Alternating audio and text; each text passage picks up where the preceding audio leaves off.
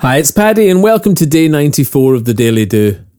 There's a penny that can drop today, a moment of realization and awareness that can change everything.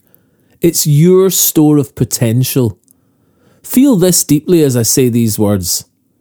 If you really had to do something, anything, and dedicated all of your energy and time to it, you could do it. You would be able to run a marathon or compete in the Paralympics you would be able to live in Paris and you would own that business. It's in your capability to learn Mandarin or trade online. Become a florist, baker, gamer, singer. All it takes is time and a great big yes, I will and can. I can see the wealth I hold, the potential to do anything once my excuses are removed. Between fulfilled potential and us today, lies a million reasons why we can't. But actually, they're excuses we use because the real truth is we can. Right now, this very second, you have all you need inside. Let that penny drop for a second. It's already there inside. What you choose, you achieve if you want it enough. It's effort, repeated, and belief. Don't let preconceptions of the motivational mire clog the truth I'm sharing here.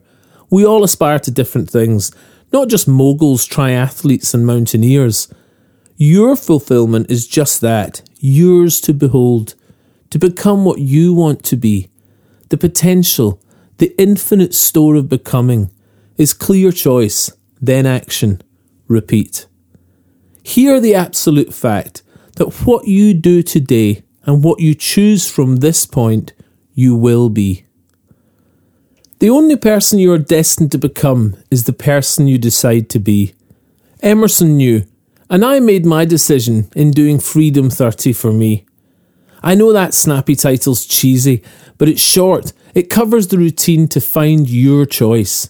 With the time to breathe, be still, then write. In silence, you'll hear your true voice. Delight now that it's true that your potential is vast. Can you is not in doubt, it's will you. You can. You can, and you will if you want. With your potential, then choose, then do. You can subscribe to the Daily Do in the box below to get a morning email, or email me anytime, paddy at thedailydo.co, or say hi on Facebook, Instagram, and Twitter.